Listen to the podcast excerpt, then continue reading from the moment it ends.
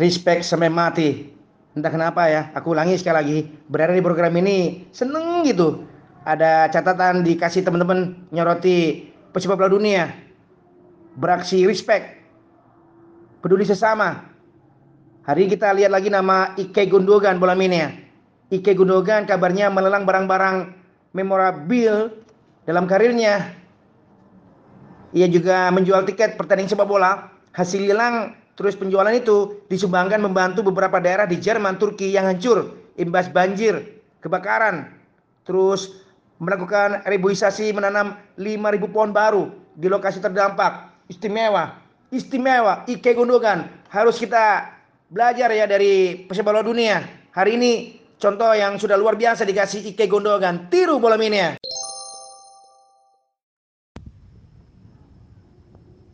Sesaat lagi sudah pukul 11. Terima kasih. Kesibukan apa pun Anda pantau GS 91,3 FM. Wifin membagikan esis ya Bung Sandy La Viola. Tim yang berada di Firenze kasih harga 90 juta 90 juta euro untuk nama Dusan Vlahovic. Peminatnya ada Juventus, Inter Milano, Manchester, Spurs. Dan ini aku lengkapi catatan bagaimana chance Vlahovic berpindah klub menuju Man City 40% peluangnya, ke Spurs 30%, ke Juventus 20%, ke Inter 10% saja. Sumber Gazeta dello Sport. Terima kasih Wivin. Buat tambahan di podcast anti mainstream sini soccer, Bung Sandy kemenangan La Furia Roja di San Siro mempermalukan Italia itu istimewa untuk Spanyol. Kemenangan perdana La Furia Roja bisa kalahkan Azuri setelah terakhir kali mereka munculkan 20 Februari 1971 main di Cagliari ya. Hasilnya juga sama dengan yang barusan. Uno due. Terima kasih Nomo. Salam respect Nomo.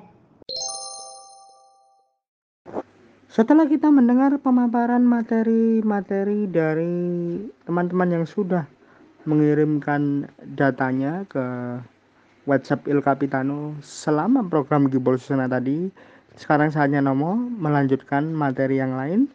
Kita akan menyoroti kembali Piala Asia 2023 fase playoff kualifikasi. Di sini adalah kesempatan bagi Indonesia untuk bisa lolos ke kualifikasi ketiga setidaknya. Dan kali ini Nomo akan memberikan guiding, memberikan pemaparan bagaimana proses by prosesnya. Dan siapa yang akan kita hadapi nanti sekaligus data-data pendukung lainnya. Termasuk permainan seperti apa yang bisa ditunjukkan seharusnya oleh tim nasional Indonesia. Oke, yang pertama dulu. Playoff kualifikasi Piala Asia 2023 kali ini menghadirkan empat kontestan yakni Guam, Kamboja, lalu ada Indonesia dan Chinese Taipei. Guam dan Kamboja mendapatkan kode dari AFC adalah playoff one atau playoff pertama yang berlangsung pada tanggal 9 dan 12 di Khalifah Stadium di Bahrain, tepatnya di kota Isa Town. Sedangkan Indonesia menghadapi Chinese Taipei berlangsung di Chang Arena, Buriram, markas dari Buriram United Thailand. Dua pemenang dari kualifikasi kali ini playoff akan masuk ke babak lanjutan kualifikasi ketiga di mana mereka akan tergabung dalam pot 4 pot 4 di sini berisikan beberapa negara yang benar-benar tidak diunggulkan dan kualifikasi ketiga ini sendiri akan diisi oleh 24 kontestan berlangsung mulai tanggal 1 Februari hingga 27 September 2022 nanti. Nah, formatnya dari 24 kontestan yang bersaing, 22 akan disaring dari second round yang sebelumnya dengan dua dari playoff ya. Jadi sudah ada 22 kontestan yang sudah menunggu untuk undian dan pertandingannya akan berformat home and away round robin game. Jadi akan ada home and away.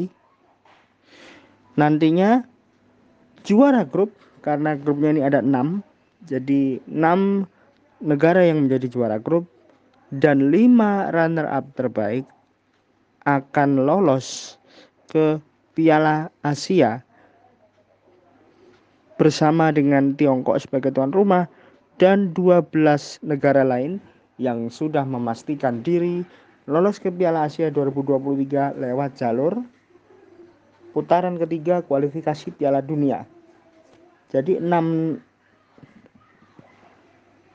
juara grup dan 5 runner up terbaik ini akan automatically advances bersama dengan 13 negara yang sudah dipastikan lolos terlebih dahulu. Nah, untuk pembagian potnya di sini pemenang Indonesia menghadapi Chinese Taipei dan juga Guam menghadapi Kamboja akan masuk ke pot 4 bersama dengan Nepal berperingkat 168 FIFA, kemudian Mongolia 184 FIFA, Bangladesh 189 dan Sri Lanka 205.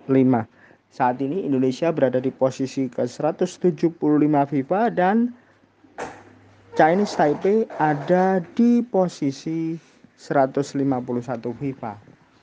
Sedangkan Guam dan Kamboja juga berada di posisi 170-an bahkan Kamboja sama posisinya seperti Indonesia ya 175 karena jumlah poin mereka sama. Nah karena posisi ini maka baik Guam Kamboja serta Indonesia dan juga Chinese Taipei dua pemenang ini akan berada di posisi 23 dan 24 untuk pot 4 artinya benar-benar tidak diunggulkan. Jadi kalaupun nanti menang tidak bisa dianggap enteng karena mereka akan bertemu setidaknya ada beberapa negara raksasa kalau bisa dibilang ya di percaturan sepak bola Asia. Karena di pot pertama diisi Uzbekistan, Bahrain, Jordania, Kirgistan, Palestina dan juga India. Di pot 2 ada Tajikistan, Thailand, Filipina, Turkmenistan, Kuwait, dan Myanmar. Yang ada di pot 3 ada Hong Kong, Yaman, Afghanistan, Malaysia, Maladewa, dan Singapura. Sedangkan Indonesia dan juga kemenangan antara Guam dan Kamboja, kita anggaplah Indonesia menang di sini, akan lolos ke pot 4 undian nanti untuk untuk fase grup kualifikasi ketiga Piala Asia tentu akan digelar di AFC setidaknya di awal tahun. Nah, prediksinya kalau kita berkaca dari apa yang terjadi pada kualifikasi ketiga Piala Asia 2019 yang lalu, beberapa tim yang lolos ke Piala Asia lewat jalur kualifikasi, terutama untuk negara-negara Asia Tenggara, potensinya bisa bertemu dengan tim dari Asia Selatan, tim dari Asia Tengah, Timur, bahkan kita bisa bertemu sesama Asia Tenggara. Kita ambil contoh. Di grup A, pada kualifikasi ketiga Piala Asia 2019 yang lalu, grup A menempatkan Myanmar di sana. Ternyata Myanmar satu grup bersama dengan India, Kyrgyzstan, dan juga Makau. Sedangkan di grup B ada tim Asia Tenggara lainnya yakni Malaysia yang berada satu grup bersama dengan Lebanon, Korea Utara, dan juga Hong Kong. Kemudian di grup C ada Vietnam yang ternyata satu grup bersama dengan Kamboja, sesama Asia Tenggara, kemudian Jordania dan Afghanistan. Hal yang sama rata juga terjadi di grup E dan juga F di mana Singapura di grup E bertemu dengan satu wakil barat, satu wakil Asia Tengah dan satu wakil Asia Timur, Bahrain, Turkmenistan dan Chinese Taipei. Sedangkan di grup terakhir grup F, Filipina berada satu grup dengan Yaman dari Asia Barat, Tajikistan dari Asia Tengah dan Nepal dari Asia Selatan. Ini dikarenakan negara-negara Asia Tenggara yang tadi sudah Nomo jelaskan berdasarkan penentuan potnya pada saat drawing negara-negara Asia Tenggara ini ada yang berstatus unggulan di peringkat pot 1 2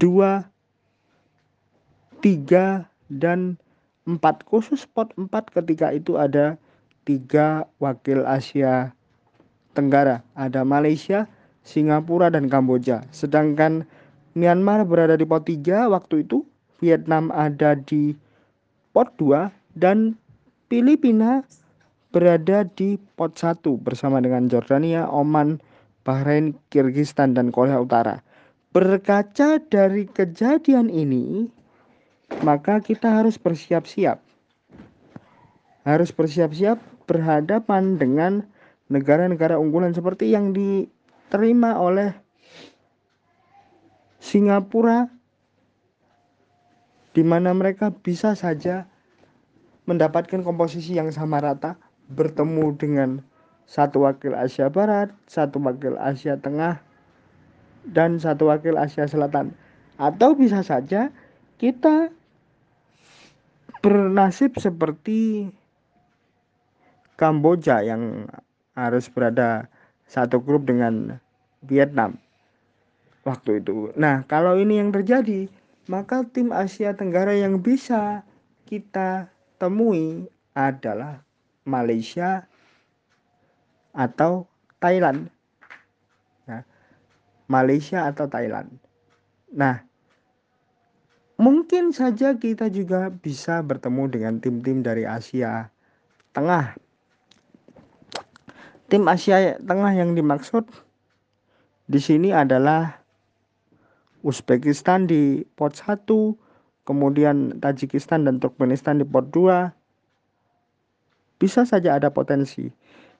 Dan semua berat ya kecuali tim-tim dari Asia Selatan yang benar-benar posisinya cukup mapan di sini India kita juga punya peluang bertemu mereka. Jadi peluangnya sama rata sama rata karena tidak memiliki aturan close class di mana negara, negara dari kawasan yang sama dalam hal ini adalah Asia Tenggara tidak boleh bertemu.